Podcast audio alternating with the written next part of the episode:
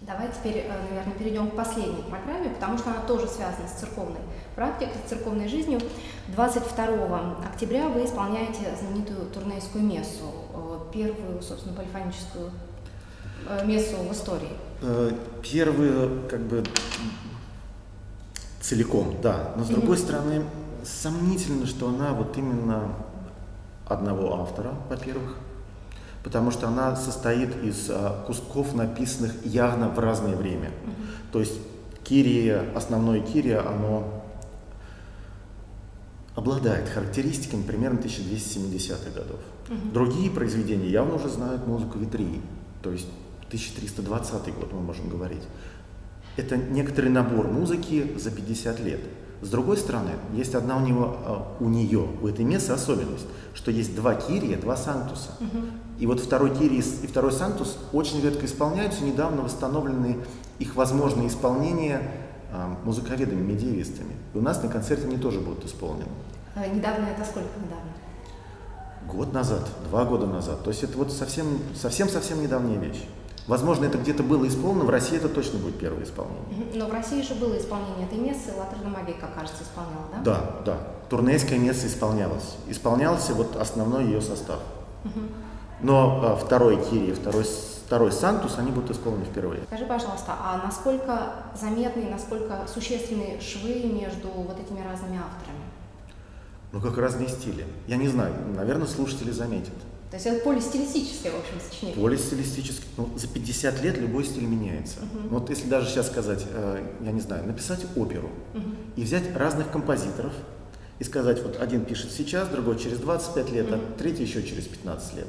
И потом мы сейчас помешаем. Ну, явно, что опера будет разная, потому что меняется, ну, все вокруг меняется. В действительности, если, ну, в действительности, ну, какое-нибудь другое слово надо употребить, если посмотреть на эту мессу, uh-huh. то в ней есть таких два больших слоя. Один слой условно конца 13 века, и второй слой э, начала 14 века. И они действительно переплетаются между собой удивительным образом. Может быть, их кто-то переплел, тот, кто потом записывал? Возможно, да. А в этом же концерте а, есть а, такая особенность у этой мессы, она завершается, если я правильно помню, а, двумя матетами. Она завершается матетом и месса А, матет, да. И, вероятно, это вам подсказало идею включить в концерт еще и матеты э, Филиппа Девитри. Да, э, вообще просто единственное, с кем можно сопоставить, мы понимаем, что очень мало произведений сохранилось от того времени. Как я говорил, очень мало рукописей примерно с 1380 по, по середину 14 века. И турнейская месса точно попадает. Это одно из редких произведений, которое сочинено в самые страшные года. Или записано в самые страшные года. Еще мы имеем а, произведение Машо частично и имеем произведение Витри.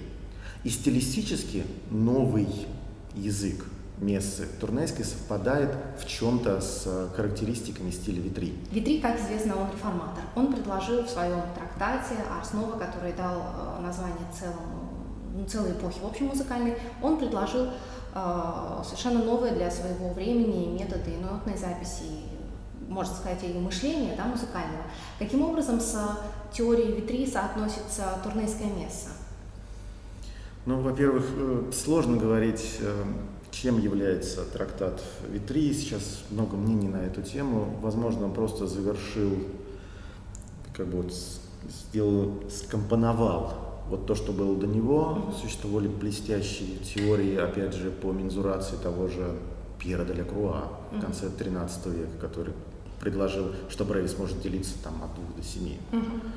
Э, и то, что Витри просто предложил некоторые знаки, которые стали знаменитыми благодаря Витри, потому что Витри был известен еще и как э, замечательный композитор и поэт. И у Витри есть особенность, которая меня поражает. И этого нет, возможно, в такой степени ни у одного композитора. Это связь музыки с текстом. Она необычна, она не сколько от смысла идет, но там каждый голос слышно, каждый голос и текстуально, и музыкально комментирует, э, например, в матете существует три разных голоса, mm-hmm. и каждый голос друг за другом комментирует. То есть происходит какой-то, действительно, когда три человека говорят, обычно это либо гвалт, либо они говорят об одном. А так, чтобы постоянно происходил бы музыкальный, текстуальный комментарий, я это слышал в таком уровне только в матетах Витри. Как это связано да. с турнейской мессой, ну хотя бы пусть на уровне нотной записи. На уровне нотной записи, да. Половина турнейской мессы написана как раз в стиле, в стиле витри. условно. И музыка... Более поздний. Да, да. То есть явно с сознанием Арснова. И музыкально они чем-то похожи, на, особенно последний мотет, чем-то похожи на мотеты Витри, по крайней мере, гораздо больше на Витри, чем на Машо, другого великого композитора того времени.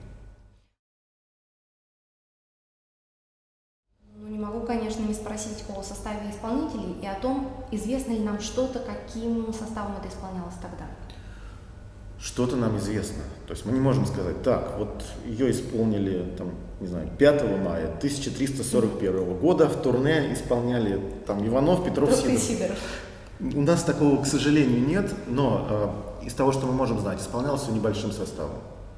И мы сохраним традицию исполнения три голоса, угу. три человека. То есть один человек на голос. Интересная тема, которая не раз, насколько я понимаю, поднималась в связи с этой мессой, это связь э, взаимодействия э, западноевропейской и восточноевропейских христианских традиций. Вот, например, ансамбль органум знаменитый, когда записывал, то он для расшифровки мелизмов использовал опыт, ну, условно говоря, мудзинский, да, распевов. А, византийский, Византийский да. да, это после их работы с Ликоргусом Ангелополосом и идеи того, что должны быть мелизмы. Да, мелизмы должны быть. Это вот э, мы точно знаем, есть рукописи, которые говорят, что вот здесь должны быть мелизмы. Но в партитуре они не зафиксированы. Частично есть. Один мелизм есть. Пликос... Только один? Да. Один вид мелизма? Один вид мелизма зафиксирован. Иногда. Но уже не регулярно, гораздо меньше, чем в рукописях 13 века. Но мы знаем, что вот в этом месте мог быть такой мелизм, опираясь на рукописи, к сожалению, рубежа 13-14 веков, потому что следующие важные рукописи с этим связаны, это уже 60-е годы XIV века.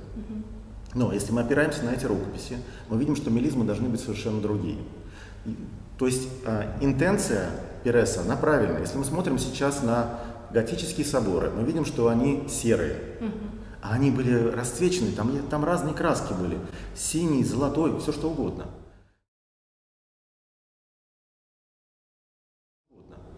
То э, с музыкой примерно то же самое. Мы видим сейчас ноты, которые не расцвечены. И перед нами стоит вопрос. Перед... Чем раскрашивать? Как раскрашивать? Брать краски. Мы берем краски из какой культуры? Потому что краски все разные. На вкус и цвет фломастера совсем разные выходят. И э, Перес решил взять э, по собственным причинам именно византийские, мунзинские, ну, то есть восточную традицию. И решил почему-то не взять те, э, те мелизмы, которые есть в рукописях 13 века, даже написано, как их нужно петь каждый. Угу. Мы постараемся частично восстановить, и как на всех концертах ансамбля «Лабиринтус», мы стараемся восстановить некоторые из мелизмов, описанных в трактатах 13 века. А, вторая программа фестиваля, она посвящена как раз э, одному из э, наиболее страшных дней в истории Европы, а точнее в истории Франции. Это бал объятых пламени. Э, история о том, как один танец изменил всю судьбу Франции. Давай попробуем воссоздать хронику этого злополучного вечера 28 января 1993 года. 1393 года, да. Королева Изабелла mm-hmm. решила созвать бал. Mm-hmm. Бал по поводу выхода замуж ее фрейлины. И, соответственно, позвала всю знать французскую. Одной из частей бала был, э, был шаривари. Вот что такое вообще шаривари? Впервые в музыке, по крайней мере, эта вещь появляется в романе Фавеля в начале XIV века. Есть упоминание чуть позже, XIV века в основном. Они говорят о том, что когда свадьба был неравный брак, по разным причинам. Кто-то там второй, третий раз женился, выходил замуж. А если большая разница в годах между супругами, или там, не знаю, там карлик женился, то должен быть шаривари, чтобы уравновесить вот эту неправильность. Шаривари это был, а, ну вот в том же романе Фавель это были неприличные песни пелись э, разным образом, неприличные звуки издавались, то есть что-то должно быть неприличное, и был такой опыт еще танца диких людей. Вот что собрались и сделали король Франции Карл VI и его приближенные.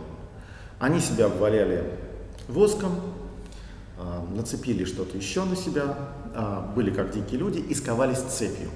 И бежали как дикие люди под музыку в том числе. Поскольку они все были обмазаны, непонятно, кто это был. Поэтому Людовик Орлеанский решил посмотреть вообще, что происходит такое. И поднес очень близко факел. Так, что такое вообще происходит? И факел, из-за факела загорелся один из людей. Соответственно, они стояли рядом. Они угу. загорелись все, включая короля. Как свечки. Как свечки, да. Да.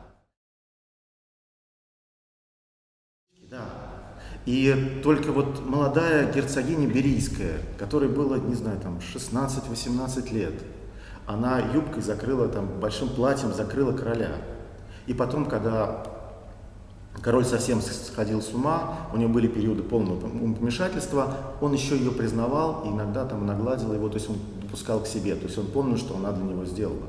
Но некоторые просто погибли, сгорели вживую, кто-то спасся, вот король спасся, и спасся, кто-то нырнул в бочку с вином, отличный вариант.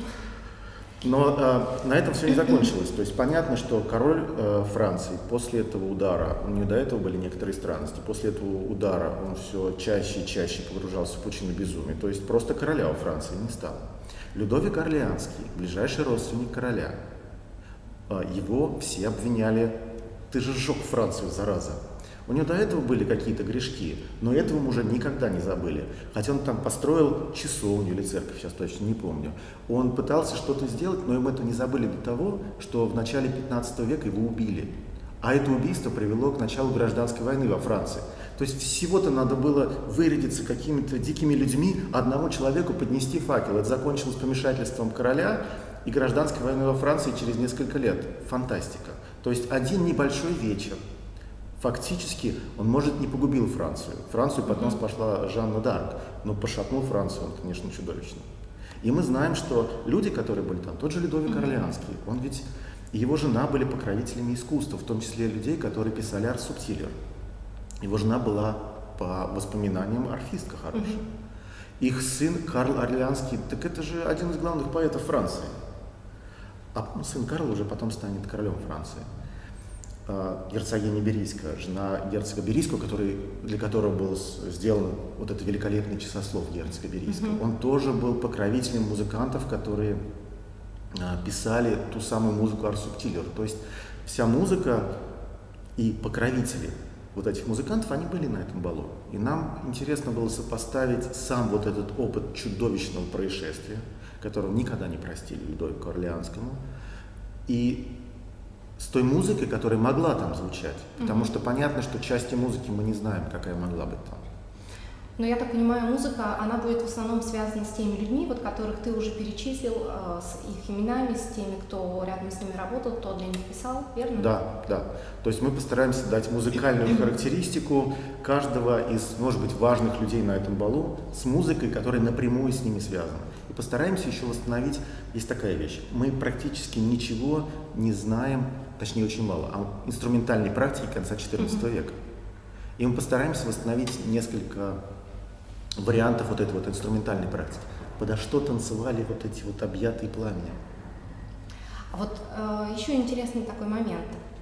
Люди, которые э, были высокообразованными, которые писали музыку изощренную в стиле арс-субтилио, и эта традиция обмазаться, вывалиться, представить э, себя диких зверей. Вот как одно с другим соотносится? А как это соотносилось в романе Фавели, когда есть то же самое? Люди, написавшие роман Фавели, это фантастическое, это же мультимедийное было произведение. Оно, оно сделано блестящий текст, там блестящая сочиненная музыка. Это все красиво еще выглядело. И в середине вот это там с отборным матом произведение. Ну вот как-то так сочеталось. Но вот для позднейших веков такое, мне кажется, уже немыслимо было бы, наверное. Наверное. Там уже в крайнем случае уединялись за ширму, и там что-то Здесь как-то вот два в одном. А, можно ли а, связать а, вот этот стиль, арс-субтилер, а, эту музыку вообще с образом общества того времени, с человеком того времени? Мне кажется, это сделать очень сложно, хотя бы потому, что если про витри угу. международный кружок почитателей 30 человек, то здесь все то же самое. Это именно та самая утонченная музыка, возможно, первый прообраз классической музыки, которая изначально как музыка для аристократии. Mm-hmm. И все потом а, музыка французских королей, вот это вот э, все чудесное, тонкое искусство, которое требовало тонких же почитателей. Мы, может быть, начинаем как раз с Арсу Mm-hmm.